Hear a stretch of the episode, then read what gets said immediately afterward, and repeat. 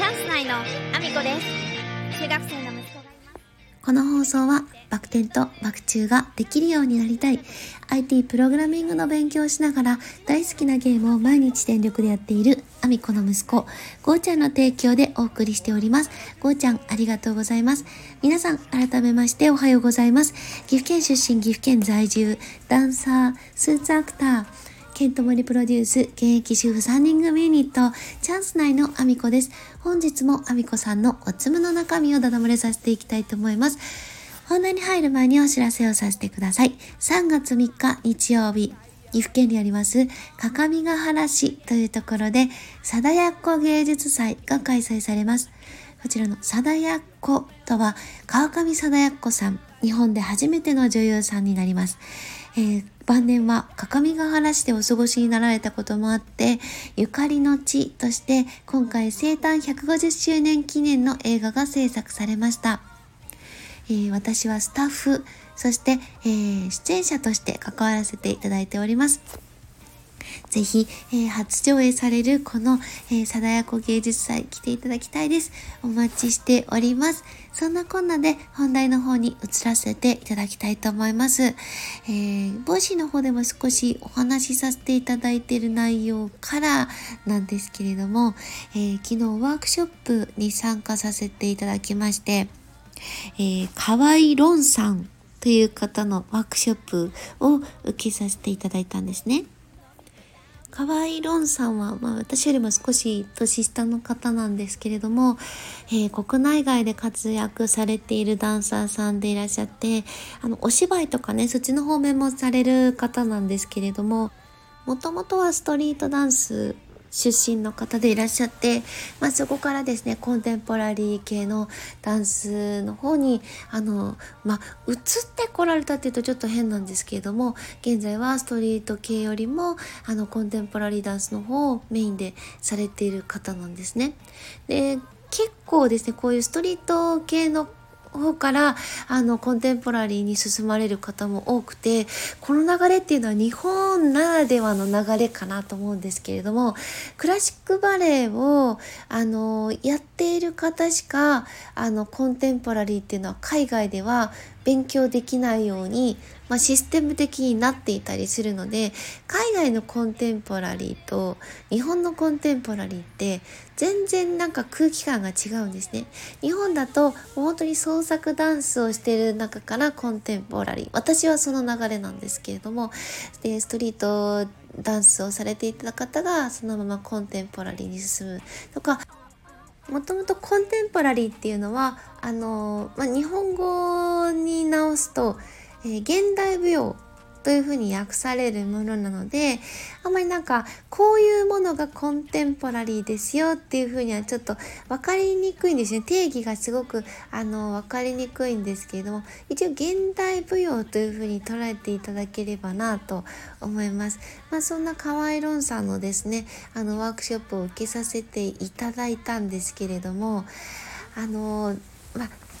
これはね、ワークショップを受けている方にしかなかなかこう通じない内容だと思うので、あの、本当にね、あの、まあ、なんとなく作業の合間に私の声を聞いている方々そのままスルーしていただければなと思うんですけども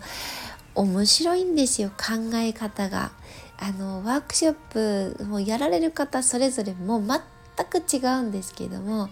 その河合論さん自体の考え方というのはすっごくなんかそのシンプルにあの河合論さんが例えの中で言われていたのがびっくりすることが踊りになっていく。あのその形になっていく。あのただただあのフォーメーションを決めてかっこよく踊って、えー、もうなんかシンクロですよね。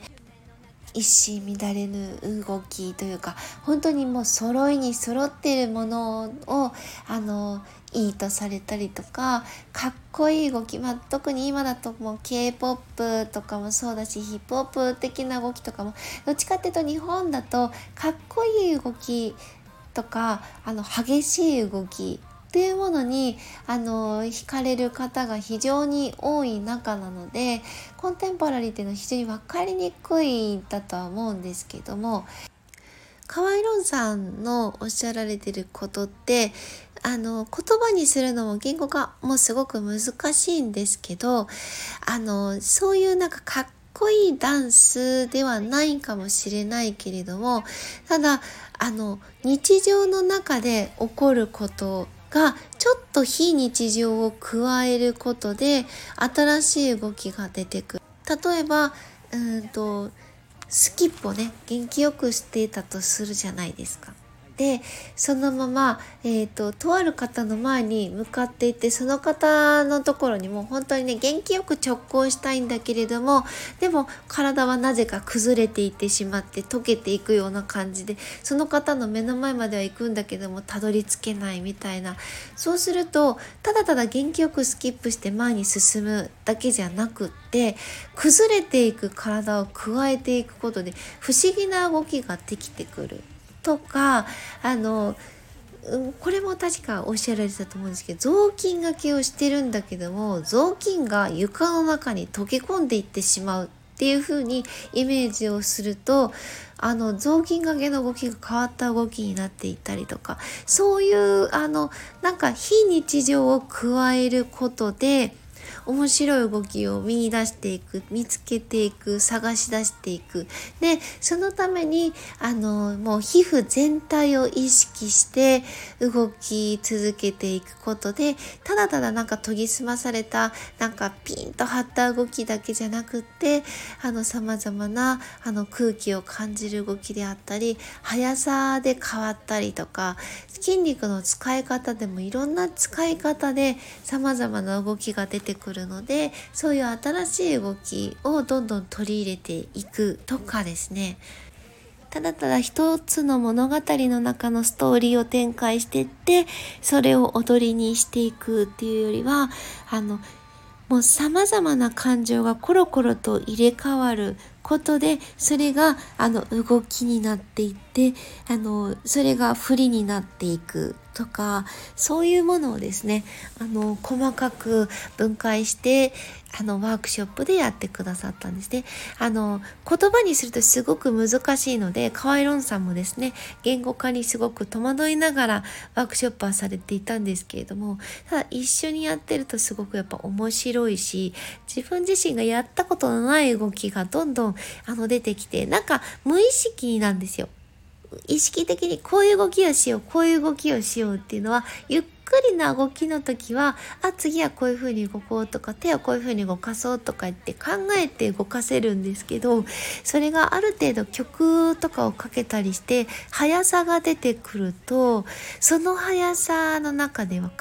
えていることは何かあったとしてもそれをこういう風に動こうとかああいう風に動こうとか考えている間にもう体を動かさなきゃいけないのでだんだん無意識以下で動かすようになっていくんですよね。そうすると今までになかった動き新しい動きこんなことやったことないみたいな動きが出てきたりとか使い方も新しい動きに巡り合えたりとかするので、まあ、そういうねあのことを伝えたいワークショップだったと思うんですけど非常にね面白い時間になりましたね。あの言語化してるのでただでさえラジオ放送なので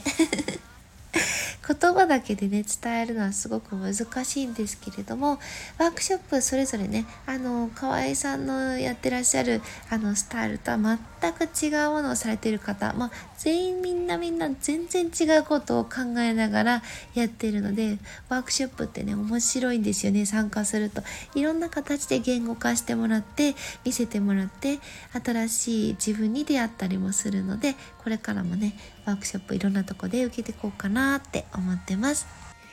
それではコメントのお礼に移らせていただきたいと思います。ちょっとコメントのね、お礼が遅れてしまっておりますが、日野武さんからいただいております。ありがとうございます。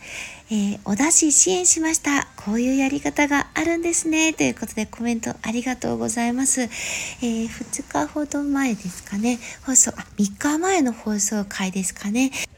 キンコング西野さんのマネージャーもされていた、えー、田村さんがですね、あの、SNS でずっとシェアを続けてくれておりますが、えー、被災地に、えー、温かい給食を届けるための、あの、活動をされている方々がいらっしゃいまして、その必要な食材をですね、なんと Amazon の欲しいものリストに追加してくださっているので、その欲しいものリストの方から購入していただいて、ちょっと住所の登録はですねですね、毎度毎度していただかないといけないような形ではあるんですけれども、そこに送ることができるんです。で、そして、あの、随時ですね、その欲しいものリストが更新されていくので、必要なものをですね、あの、随時お送りすることができる。そして、あの、現地で、その、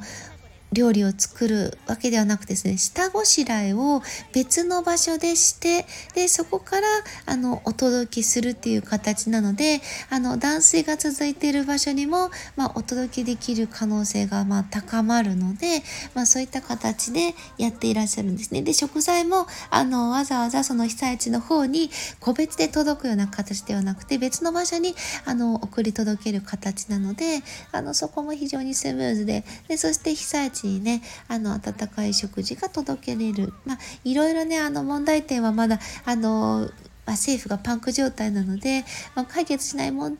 しなければいけない問題もある中で、こういった形でね、やってくれていて、で、あの、その欲しいものリスト、田村さんのね、あの、SNS 随時覗いていただいた方が、ちょっと私が載せてしまうと、あの、数日後にはまた別のね、情報に書き換わっていってしまうので、あんまりリンクをちょっと載せにくい状態で、できればリアルタイムで田村さんの、あの、SNS をご覧にいただいた方がいいかなと思うんですけど、欲しいものリスト更新されてておりますので、もしよかったらですね、またあの、ご協力いただけたらなと思います。私もね、随時チェックをしていこうかなと思っております。ひなたけさんコメントありがとうございます。そんなこんなで私の SNS のフォローよろしくお願いします。Twitter、Instagram、TikTok、YouTube のと Threads、それからスタンド FM と Voicy で放送させていただいてます。放送内容は別々のものになります。ぜひフォローしてお聞きいただけると嬉しいです。よろしくお願いします。そして私が応援させていただいている方のリンクを概要欄に貼らせていただいております。令和6年能登半島地震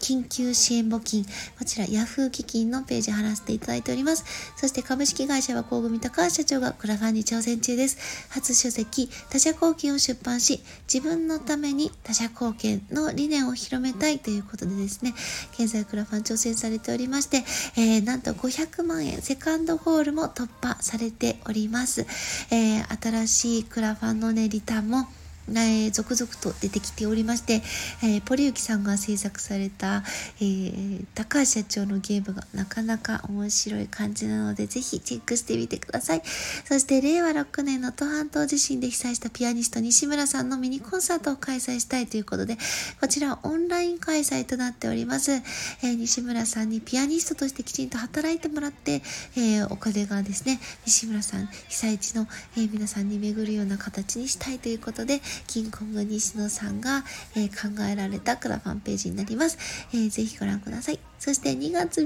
日土曜日、インフルエンサーと学ぶ森次先生の資産運用勉強会上映会が、えー、グランフロント大阪にて開催されます。えー、こちら私、司会を任命されておりまして、YouTube 講演家の、えー、鴨頭義人さん、そして東京インフルエンサーアカデミーの中島優子さんがゲストとして出演される中、えー、司会をさせていただきます。えー、ぜひ、えー、直接ご覧いただきたいです。お待ちしております。ります。そして2月16日金曜日、リッツ・カールトン東京で開催、全国統一焚き火の会、のろし編ということで、こちら全国を回っていた、えー、焚き火の会、がですね、リッツ・カールトン東京で開催されます。えー、今回はディナーショー形式という形になります。ぜひ、えー、このね、機会をお見逃しなくということですね。参加される方々も、え、大変 VIP な方がいっぱいいらっしゃいますので、あの、顔をね、知っていただけるだけでもすごい機会になりますし、あの、新しいビジネスが進んだり、ワクワクなお話がそこでですね、どんどん展開されていくことになりますので、もうそこでしか聞けないお話のその価値ををですね、ぜひ、えー、皆さんに堪能していただけたらなと思ってリンクを載せさせていただいております。ぜひチェックのほどよろしくお願いします。そして、スタンド FM、アミコのおつむスポンサーになれる権利、ベースの販売ページで販売させていただいております。ぜひ私の夢を応援していただけたら嬉しいです。そして、現在1412万回再生、西野さんの伝説の近代スピーチを超える、アラファーミコさんがマッサージを受けているだけの動画のリンク貼らせていただいております。こちらは、えー、本当に西野さんに笑ってもらうためだけに挑戦をしておりますので、私のチャンネルではございません。えー、1412万回再生しておりますので、ぜひですね、あの、じわじわと伸ばして、えー、西野さんの伝説の近代スピーチを超えようと思っております。応援のほどよろしくお願いします。そして、ケントバリプロデュース、現役主婦3人組ユニット、チャンス内の楽曲 AAO。こちら、えー、応援ソングになりますが、ケントさんのチャンネルでご覧いただくことができます。ぜひ、えー、ポチッと押していただけると嬉しいです。よろしくお願いします。そんなこんなで、今日も一日ご安全にいってらっしゃい。